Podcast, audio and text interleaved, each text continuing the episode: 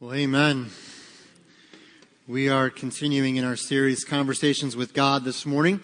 And uh, I'm excited for where the Lord is going to lead us. Uh, and as we talked about last week, this is part two to last week's uh, start on this topic, this conversation with God. And so if you missed last week, uh, I encourage you to go back and you can catch that online. You can see that on our app, any different number of ways. You can watch that back and kind of catch up with where we were last week. Um, but I'm excited to be able to dive into this. And so if you're new with us this morning, uh, what we're doing, and we've been doing for a few weeks, we'll do it for a couple of more weeks, is a series called Conversations with God. And so the idea is if you could sit down with God and have a cup of coffee, you could have a conversation with Him. What would be something you would want to talk to God about? What would be a question that you would have and you want to get God's opinion on or God's idea on? Uh, we actually have done uh, two other series with the same title, Conversations with God. Uh, one in 2018, one in 2020, and then now this year. And so we've covered a lot of different questions in those other two series and this one as well. And so if you missed any of those other ones, uh, I believe you can access those online as well. Uh, we also do have that in CD form as well. So, uh, but I want to encourage you to catch up on those and kind of again go back back to, we've covered a lot of conversations. But this morning, we're continuing our talk from last week, and it's really fitting uh, the way that the Lord orchestrates things out that we actually have had communion this morning. And so at the end of service, we're going to celebrate the Lord's Supper. But um, we're going to read from 1 Corinthians, and in 1 Corinthians chapter 11, we're going to get there when we do our communion. Uh, Paul says that you do show the Lord's death till he come. And I love that we're talking about this morning, when is he going to come and get us? When is he going to come and get us? Now, I don't know about you, but I can raise my hand to this. Anyone looking forward to that day when the Lord comes and gets us? Amen.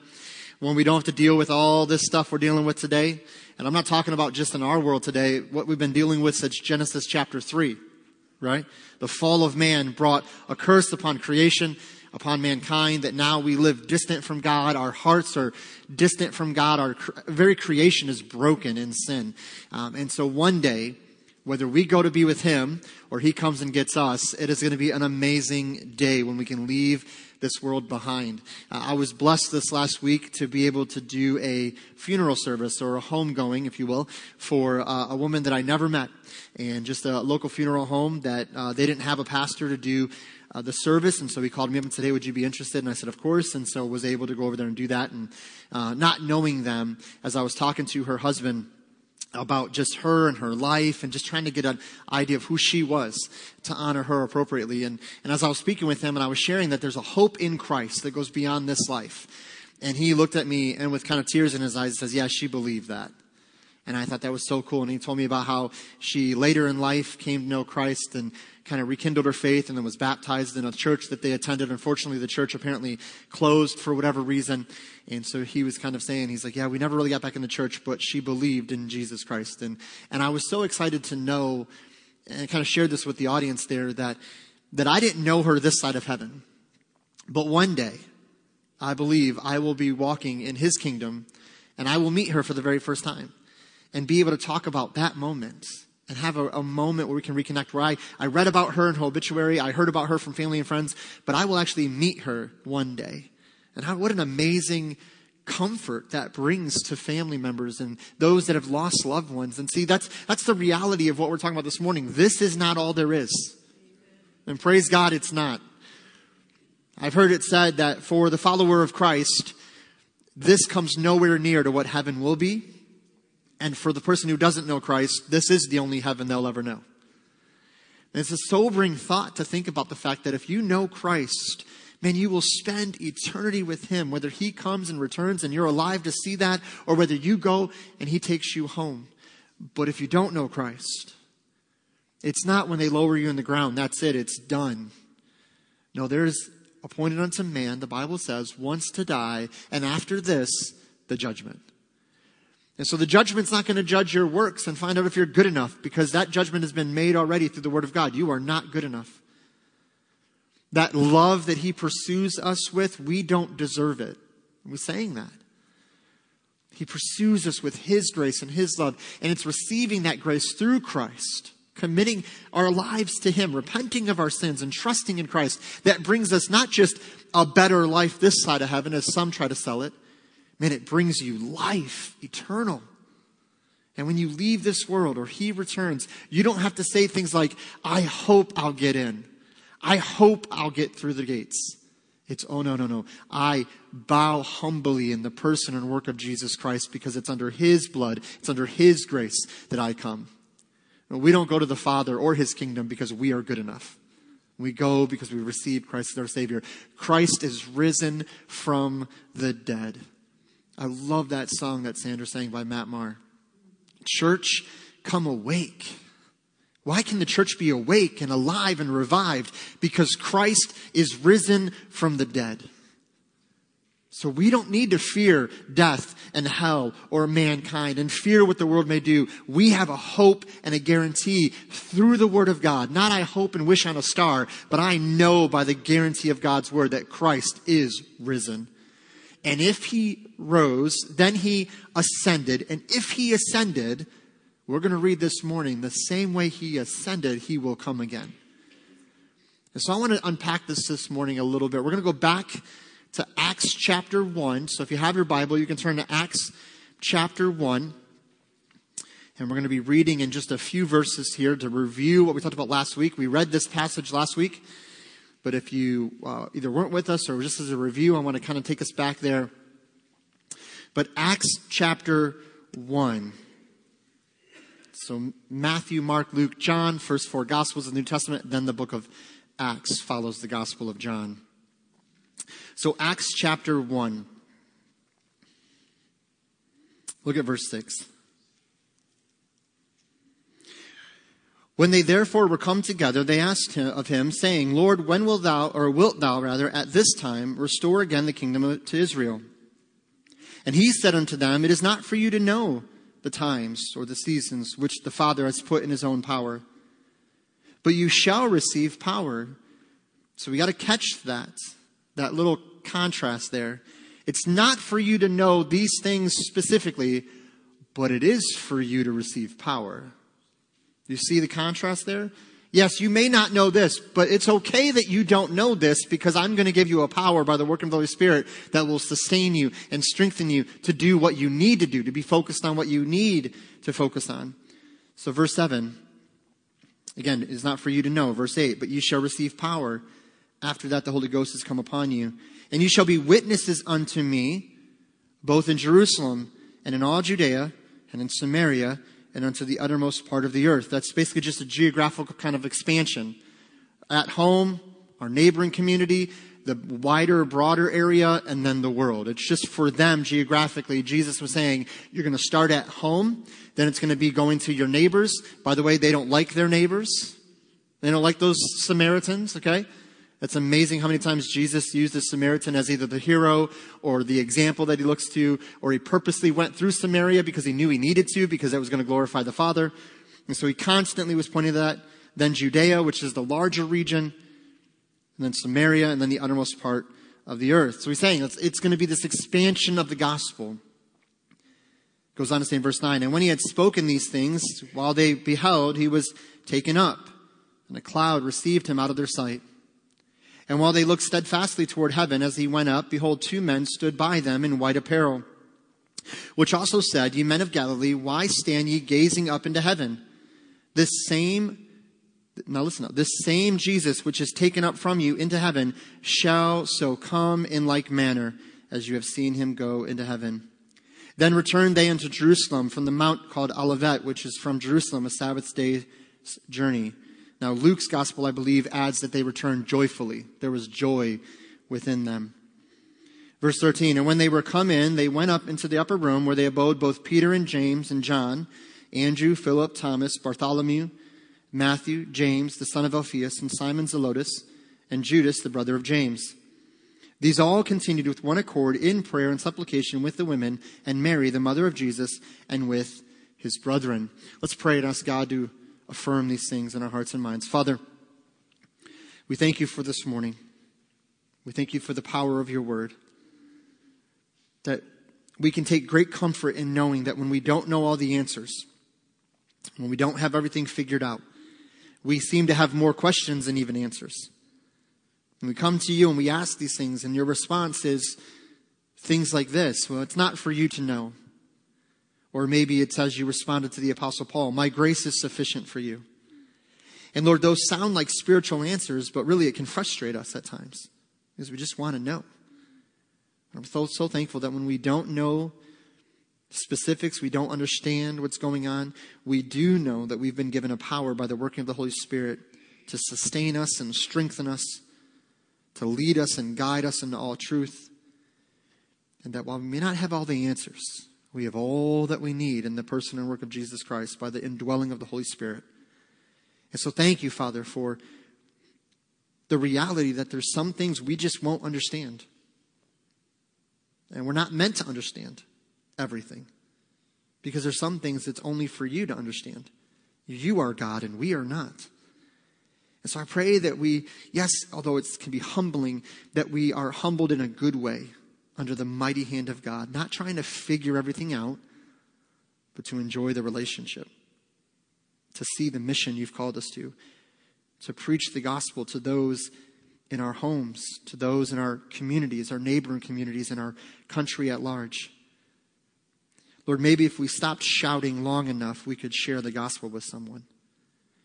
Maybe if we stopped worrying about boycotting this and boycotting that and just started loving our neighbor as ourselves, we could see some real change. And so, Lord, I pray that the reality of your return will draw us into a sober way of thinking, not, not focused on the frivolous things of this world or the silly things that we get consumed with, but to think, as Peter says, soberly and rightly that this life is a gift. Every breath is a gift. And we, as followers of Christ, are called to give an account for the things that we do for Christ. But Lord, if we're honest, as the Master has been far away into a far country, as we talked about a few weeks ago, we've not been very good stewards. We've been selfish, self absorbed, self, so many other things. But I pray that we would be with excitement and anticipation, looking forward to your return, faithfully serving you. Father, again, may you be glorified in all of this. We ask it in Jesus' name. Amen. So, Acts chapter 1, we read this last week and we talked about the reality that if we were to sit down with God this morning and we were to ask Him, When are you coming to get us? I want to know. I want to know. He would look at us and I believe He would say what He said to the disciples. This is why we went to this text. I think that we could agree that, that if Jesus told his disciples it's not for you to know the times and the seasons that the Father has put in his power, put in his hand, then he would tell us it's not for you to know that. But I will tell you what you need to know. Isn't that amazing? They didn't ask, how are we going to be good witnesses, Jesus? Did they ask that in the, in the text? Hey, how can we go love on the Samaritans, Jesus? How can we show the Samaritans the gospel? They didn't ask that. Jesus says, Oh, you know what? That question you just asked, we're not going to talk about that, but I will tell you this. And when you read the Gospels, Jesus was the master of that. Remember when Nicodemus came to Jesus in John chapter 3? He didn't ask. Jesus knew the heart question, the real question he, he wanted to ask. And also, he knows what we need to hear. But isn't it so comforting when a friend doesn't tell you what you want to hear, but what you need to hear? You ever go to a friend and you're venting about something and you know the answer? Deep down inside, you know the answer, but you don't want to hear the answer because you like venting and being kind of, you know, pity party me. Let me just ask you quick. Anybody enjoy a pity party? Anybody enjoy that? A couple, one honest, per, couple honest people in the room. Okay, we all. If you didn't enjoy it, why you do it? It's silliness. But we all enjoy that. But we know we're with a friend and we're like, oh, I can't believe she did, he did, they did, whatever. All right, and you're just complaining. And a real friend will listen to you and say, Man, I'm really sorry you're going through that. But let me tell you what God's word says. Let me tell you how God has encouraged me in this. It's not an arrogance or a condescending, condescending way of saying that. That word almost didn't get out right. Um, it's about just showing that love. And love is not just sitting idly by while somebody gossips about somebody. That's not love. When somebody's tearing themselves down, that's not love. Oh, you'll be okay. No, you say, man, let's pray about this thing. You can listen to people. I'm not saying you can't, but I'm saying a friend, a real friend in Christ is going to tell you what you need to hear, not always what you want to hear. And that's such a blessing. And so what does Jesus do here? They ask the question about the kingdom, which they're concerned about. They're tired of living under Roman oppression. They want to see the kingdom restored to Israel. They want to see these things come to, to, happen. They believe Jesus is the Son of God. They've seen him crucified, buried, and rose again. They know it's going to happen. They believe in the prophecy of the Old Testament that Messiah will come and reestablish this kingdom. And they are excited about that and they ask about that. And the first part of Acts 1 says that Jesus taught them about the things of the kingdom. I don't think it's referring in the first part of Acts 1 to the literal kingdom. I think he's speaking to the spiritual kingdom, the family of God, the body of Christ. He was establishing that mindset. They asked about an actual kingdom, which we're going to talk about in a little bit, that we do believe there will be a time that Jesus establishes a literal kingdom. And they were focused on that. And Jesus says, not for you to know that, but let me tell you what you can know. So let's dive into this a little bit more and see what do we know about when will he come get us? Jesus says, not for you know the specifics, but is there anything in scripture that tells us maybe at least some things that might occur before he returns? Because we know he will return. Two things to think about, and as I always try to do, I'll give you the idea of what we're talking about from scripture. I'll tell you kind of what majority opinion ideas are about this in the church and then what we believe as a church. All right? When it comes to end times, and some of you have studied end times, you've, you've read through Revelation, Ezekiel, Daniel, you've seen cool charts, you've Googled things, you've been all over the place. If you've studied end times for any amount of time, you've realized something. Everybody has a different opinion. If you get five Christians in the room and start talking about end times, you get 17 different opinions. It's just, it's crazy how that works. There's a difference of opinion on the same thing they agree on, but when and how it's going to happen. Like two people can both agree on this, and then they'll look at each other and go, well, I don't think it's going to happen when you think it's going to happen. I think it's going to happen over here. And they go, well, I think you're ridiculous. It's going to happen over here. And then they argue about these silly things, okay? So I'm going to try to present that to you in one of the aspects of dealing with the return of the Lord. So the first thing we need to understand speaking about end time events or when is the Lord going to come again, the next event that will take place as far as end times is concerned is what is referred to as the rapture of the church. Now, this is one of those debated issues, and so again, I'll tell you kind of what we believe Scripture says, what the opinions are, and then you can, by the work of the Holy Spirit, begin to read the Word and pray and uh, ask for God's wisdom. So, the rapture of the church. The verse we're going to turn to is 1 Thessalonians chapter 4. 1 Thessalonians chapter 4. So if you're using one of the Bibles provided, you can go to page 833. So 1 Thessalonians chapter 4 and verse 16. So the rapture of the church. Many believe this will be the next event to occur in the end time calendar or the events of the end times, okay? When the Lord is going to return and establish these things.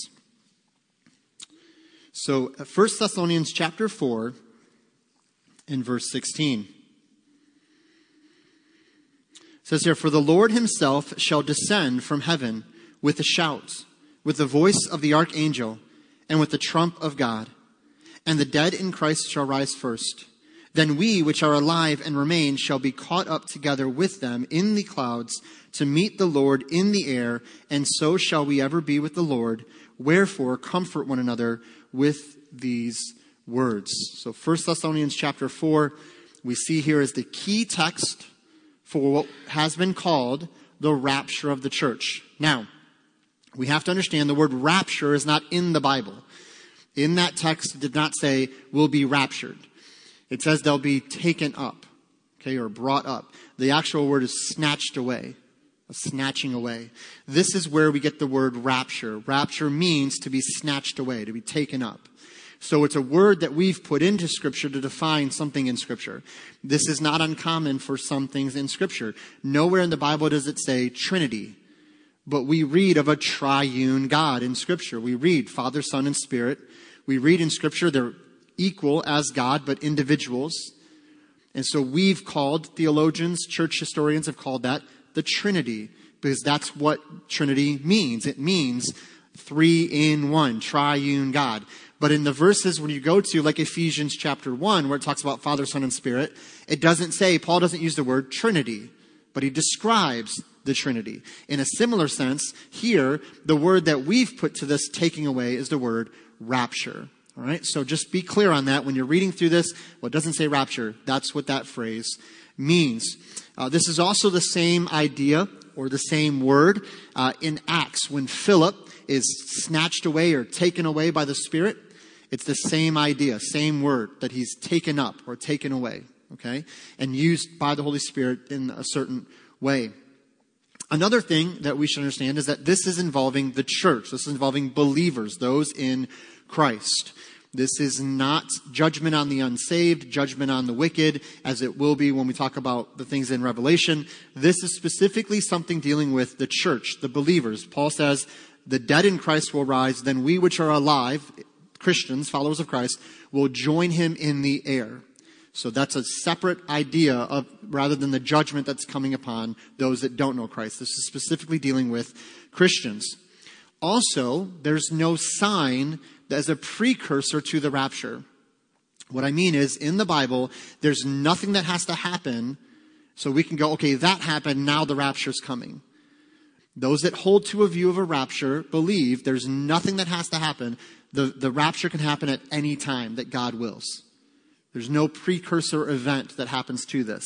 Now, let me explain that just for a moment, because in end times or in um, eschatology, which is the theological title for end times or the study of end times, oftentimes, and we're going to talk about it with the second coming of Christ, there are things that the Bible says this will happen, this will happen, this will happen, then this will happen. He will come again. And those precursors are where a lot of Christians get really caught up in that. And we start, I've heard it said this way, we see a sign in everything. So sometimes, and especially over the last probably 100 years or so, there's been more and more, and I talked about this last week, people that have started setting dates for Christ's return. So not the rapture, but the second coming of Christ, which happens after the rapture, we believe. We'll get to that in a moment. But some people have seen some of these precursors or signs the Bible says will happen before Christ returns, and they see these in certain things and they go, oh, because this happened, this happened, and this happened, he's coming at this time. So they start to try to predict the time he's going to return based on some of these precursors. And I mentioned it last week. There was between 50 to 55 different dates that have been set that I could find in church history of individuals that have said, yeah, he's coming now. And I think I mentioned that the first date that I found was 500 AD.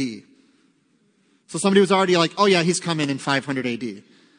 And I mentioned it last week. There was also people that had multiple guesses who wrote multiple books, who people bought those books. Somebody, I think there was one individual had four dates that they set, all within like 20 years of each other. After the first one, you pretty well know this guy doesn't know what he's talking about. After the second one, eh, the third and fourth one, come on. But we talked about it. This happens today, right? So-called prophets and apostles that prophesy things. A hundred prophecies, maybe 10% come true because they're vague enough to be true. And the rest of them are all wrong, but nobody remembers the false ones. They only remember the right ones. And they're false prophets by God's word. If a prophet doesn't get every single prophecy right, they're not a real prophet. And you might say, well, some of those prophecies haven't even been fulfilled yet. Yes, but time will show those to be true because there's evidence these prophecies have already been fulfilled in some ways. I'm talking about a prophet who predicts something will happen at a certain time. That time passes, it doesn't happen. They're a false prophet. Don't listen to them. This is why we as a church don't believe in the active gift of prophecy as we see in scripture given today. We believe in words of wisdom. We believe the Holy Spirit can prompt us to think and say things, to encourage someone, to give a word to someone that would encourage them and strengthen them. But as far as new revelation, never before revealed, we do not believe that is an active gift the, in the church today because the scriptures are sealed. There's no new revelation. It's all right here. Now, the Spirit may take a scripture verse, lay it on your heart, and then encourage you to say that to somebody in a time of need because they, the Spirit knows what that person needs. That's not the same thing as the Apostle Paul writing scripture. And so uh, define that differently. Some would say, oh, that's prophecy. Uh, that's a word of encouragement. That's a word of love. That's a, a word of the Spirit. That's fine. But it's not brand new prophecy. And so here, when we talk about the end times events, so many have tried to predict the dates because they think they see signs coming. And usually what it means is a sign happened in your region that never happened before, but it's actually been happening all over the world. You just didn't know it. And we'll talk about that with the second coming of Christ. Things like wars and the frequency of wars. Well, because wars are happening in certain areas that they didn't happen before, that must be a sign. Well, no, wars have been going on forever. It's different what Matthew talks about versus what we see every day. So again, I don't want to confuse you, but just know that's what we mean by signs of the ending, uh, end times or signs of the return of Christ. Now, back to the rapture, uh, this idea of the snatching away or the taking away of the church. Uh, there is some debate about this, and again, as always, gives various views. Um, the, the idea of the rapture has been debated heavily in the church. Um, the teaching really gained a lot of prominence probably in the 1800s. Um, I would suggest that it's in Scripture. Again, those that hold it would say it's always been in Scripture, but the teaching took more prevalence in that time. And when that started happening, there started being different opinions on that. Um, some followers of Christ who are fully saved don't believe in a rapture at all. There's just there's no such thing as a rapture. That's not going to happen. You'll read great theologians and followers of Christ who don't believe that. Uh, some have a different end times view where they see things altogether differently. Um, some believe that the rapture that we read about in 1 Thessalonians 4 is actually just the precursor, the last precursor to the return of Christ. So some say that this, there will be a taking away of the believers, but then instantly Christ is going to return. It's not the rapture happens, all of this stuff happens, and then Christ comes. So again, a different view. Even those that believe there is a rapture, they think really there's going to be this second event that's going to take place. They argue and debate when. Some think it'll be before a time of great tribulation. Some think it'll be in the middle of that tribulation. Some think it'll be after the tribulation, but before the second coming of Christ. And so lots of different opinions on this. We as a church believe that there will be a rapture of the church, and we believe it will happen before the tribulation period talked about in Revelation. We believe that. However, we also consider this not an issue of fellowship. What do I mean by that? We are not going to argue and fight over someone's view of the rapture to the same degree we're going to discuss and debate the virgin birth of Christ. I hope that makes sense. When you look at God's word, there are what you'd call levels of doctrine or tiers of doctrine. The virgin birth of Christ, salvation by grace through faith alone, the word of God is the word of God, uh, Jesus rose again. These are first tier, core, historically dogmatic doctrines. These are things the church has held to without question, and they have to be held to. But then there's other issues. Someone in Christ may believe, our church does not believe the gift of tongues is for the church today. Other believers do believe the gift of tongues is for the church today. They'll go to scripture. This is the scripture I use. We go to scripture. This is the scripture we use. We have a good discussion. We agree to disagree and we're still common in Christ. We're still fine. We still have fellowship with one another because that's not a first tier doctrine. The outplaying of that might be an issue, but we don't argue and fight over that. And so in the same way, we as a church believe there will be a rapture of the church. We believe it will take place before the time of great tribulation, before the tribulation begins. It actually is the precursor to that. But we also understand there's different opinions on this. And we're not going to fight and argue about this. So, if you have a different view of the rapture and you want to talk to me about this after the fact, I'm, i love to have those conversations. We can discuss those things. Um, and if you're not really sure what that even means, I encourage you to get in God's Word and begin to study it. But just know again, uh, it's not an issue of fellowship. I'm not going to sever a relationship with another believer because they have a different view of the rapture. Okay? We have a commonality in our salvation, our common salvation in Christ. So, after the rapture, uh, then we see what we're going to refer to as the second coming of Christ. Now, this is not debated. This is not argued about. In, in historical Christianity, it has always been held that Christ will return. So the rapture and the timing of that and how that looks, that's been debated the second coming of Christ, when he's actually going to return, has been a core doctrine of the church historically since the founding of the church. And we see that in Acts chapter 1. Go back to Acts 1 and verse 11. This is why this is not debated in the church. So, Acts chapter 1 and verse 11.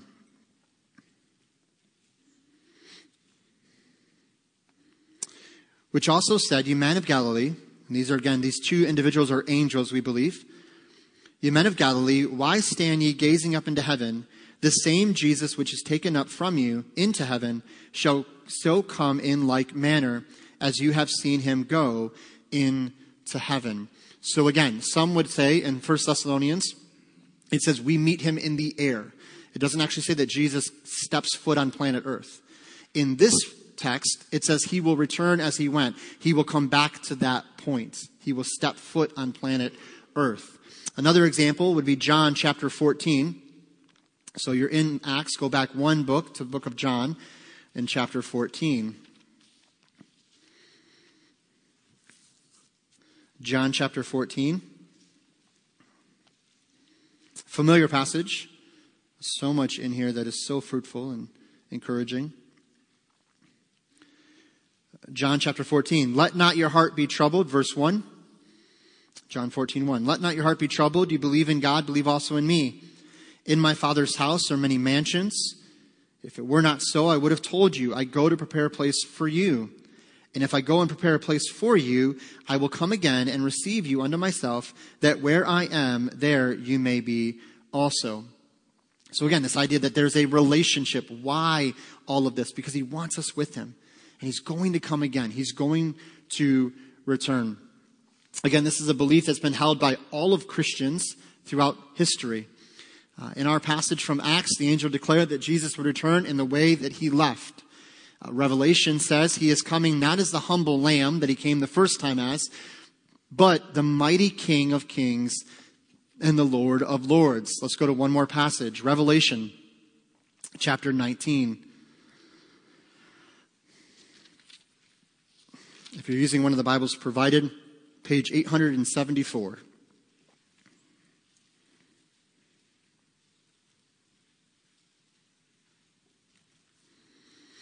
Let's look at verse 11.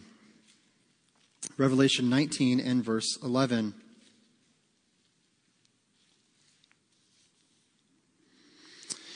And I saw heaven opened, and behold, a white horse, and he that sat upon him was called faithful and true. Verse 11 of Revelation 19. And in righteousness he does judge and make war.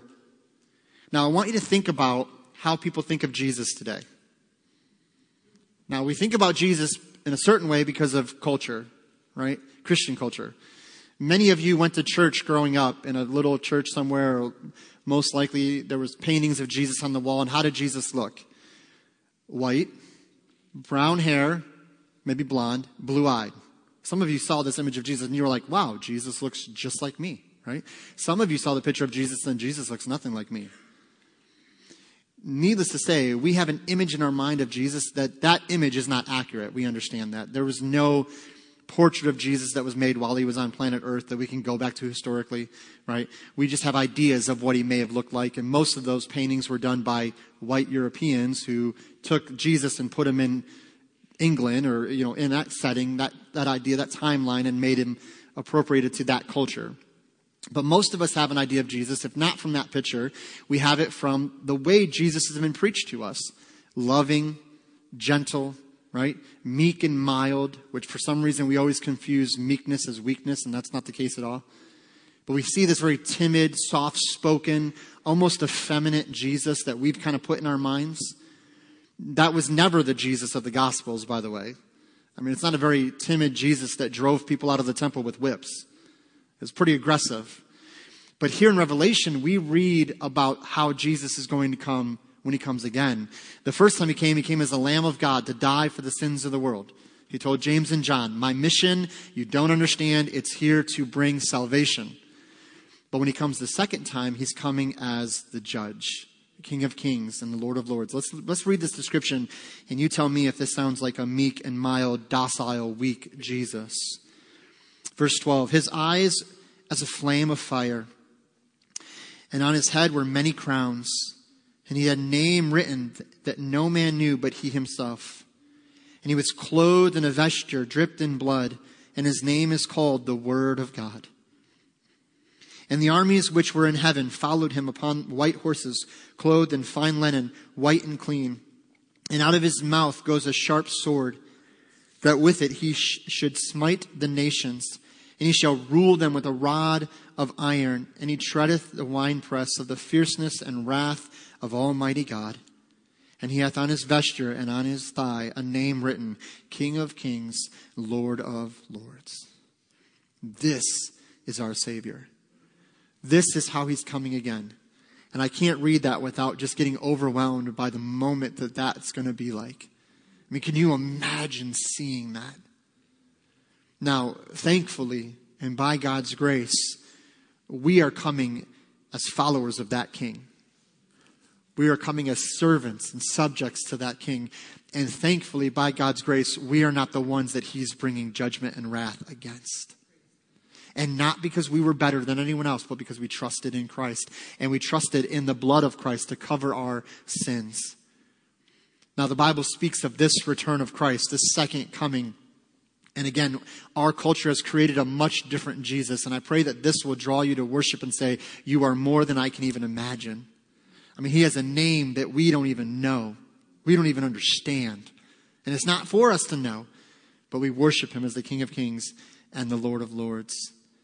Again, he's coming as the judge. Matthew chapter 24, we're not going to turn there.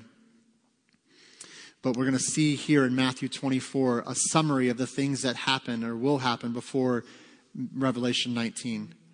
So Revelation talks about the coming of all these things. Matthew 24 was a picture that Jesus gave his disciples of things that will happen before he comes again.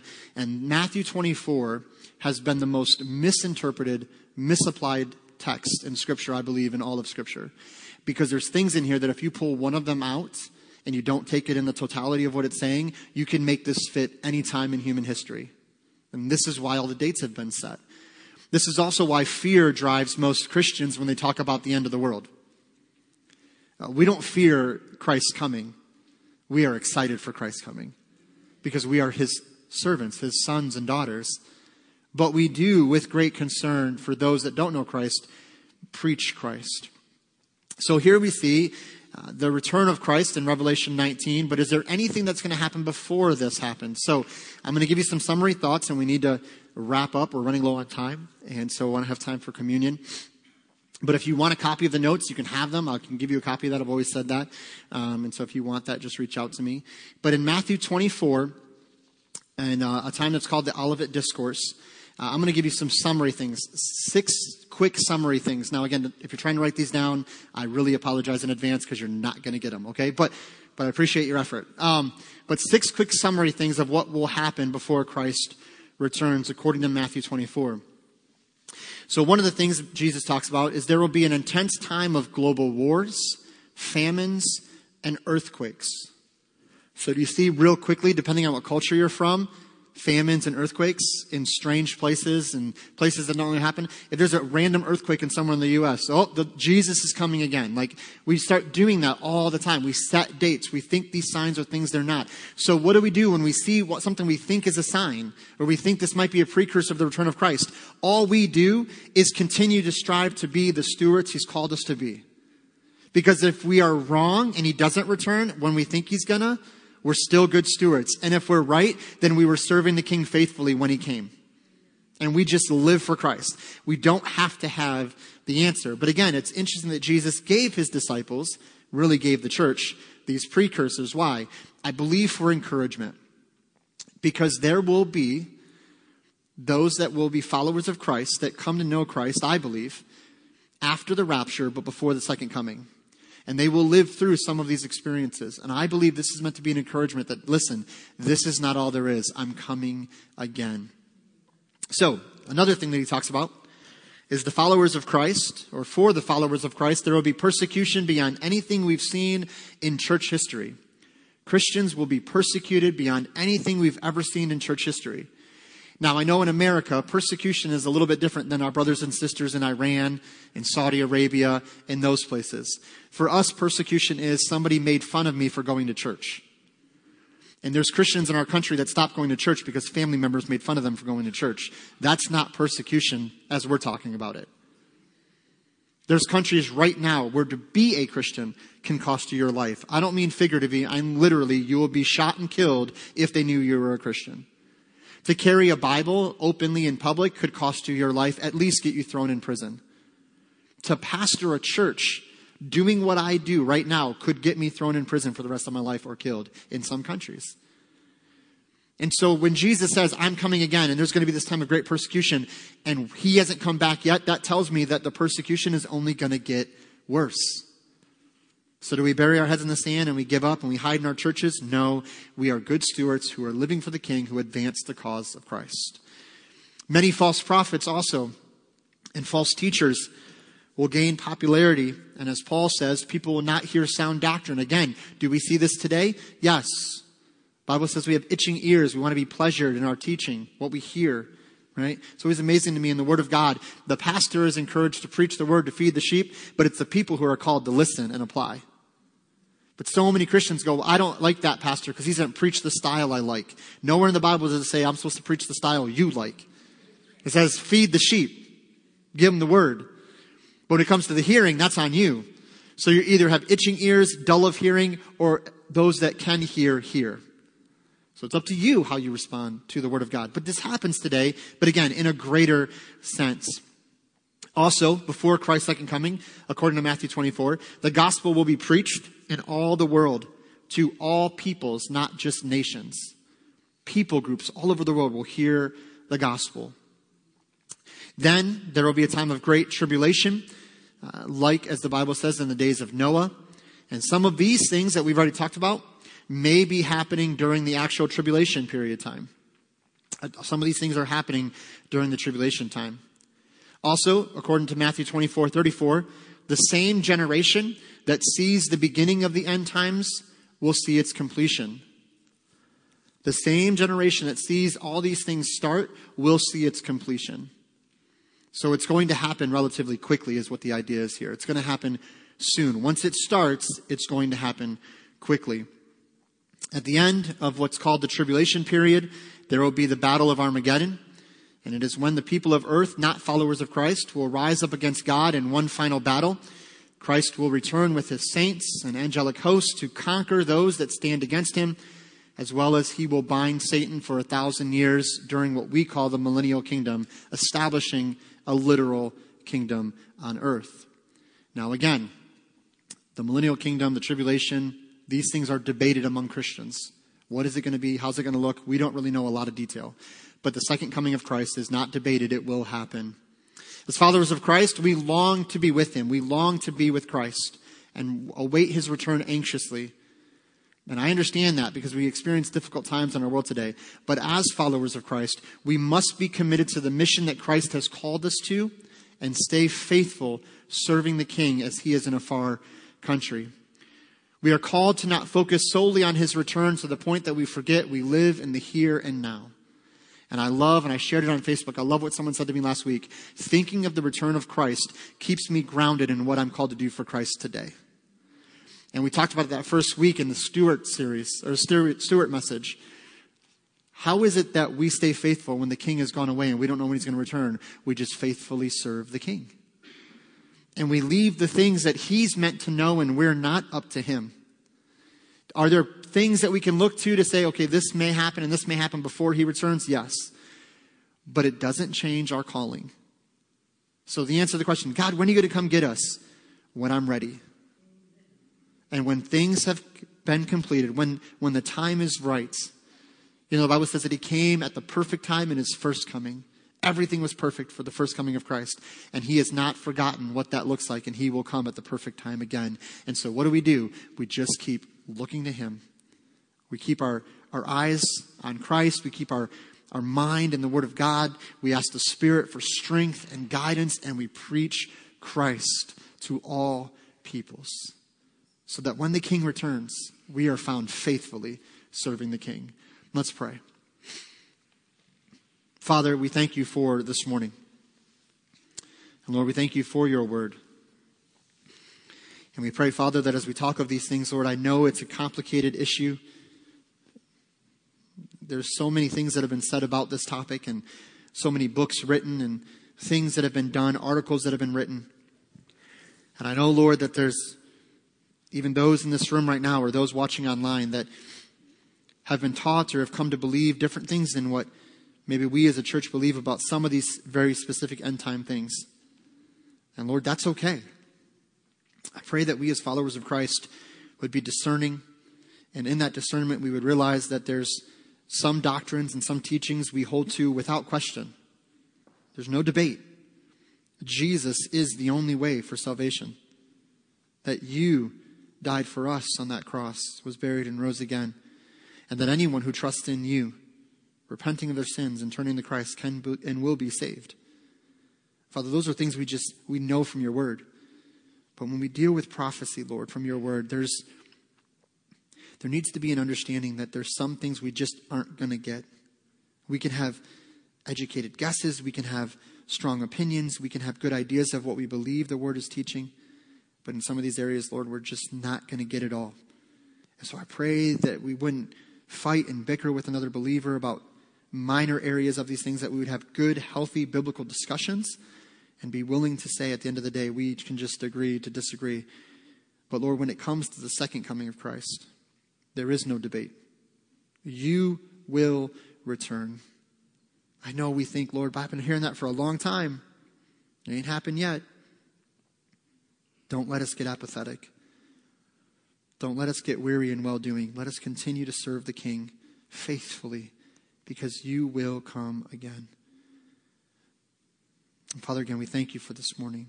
Lead us and guide us. And Lord, if there's somebody here this morning that doesn't know Christ, I pray they'd come to know you. But maybe there's a believer here today, Lord, that is just not really actively living that stewardship that you've called them to. They've grown apathetic. There's no there's no urgency. Father, I pray we would know that your return is in your timetable. We don't know when and, and for sure uh, when it's going to happen, but Lord, you do. And so I pray that we'd be faithfully serving you. So help someone here today, Lord, to commit to say, I'm going to serve my King today and continue to serve him every day I have breath in my lungs for his glory. Father, we thank you for how you're going to work and ask this all in Jesus' name. Amen. Would you stand to your feet this morning as we led in a song of invitation? As you sing, would you respond this morning? Are you faithfully serving your King? Are you ready for his return? Maybe you'd come and pray and say, Lord, help me to be faithful today.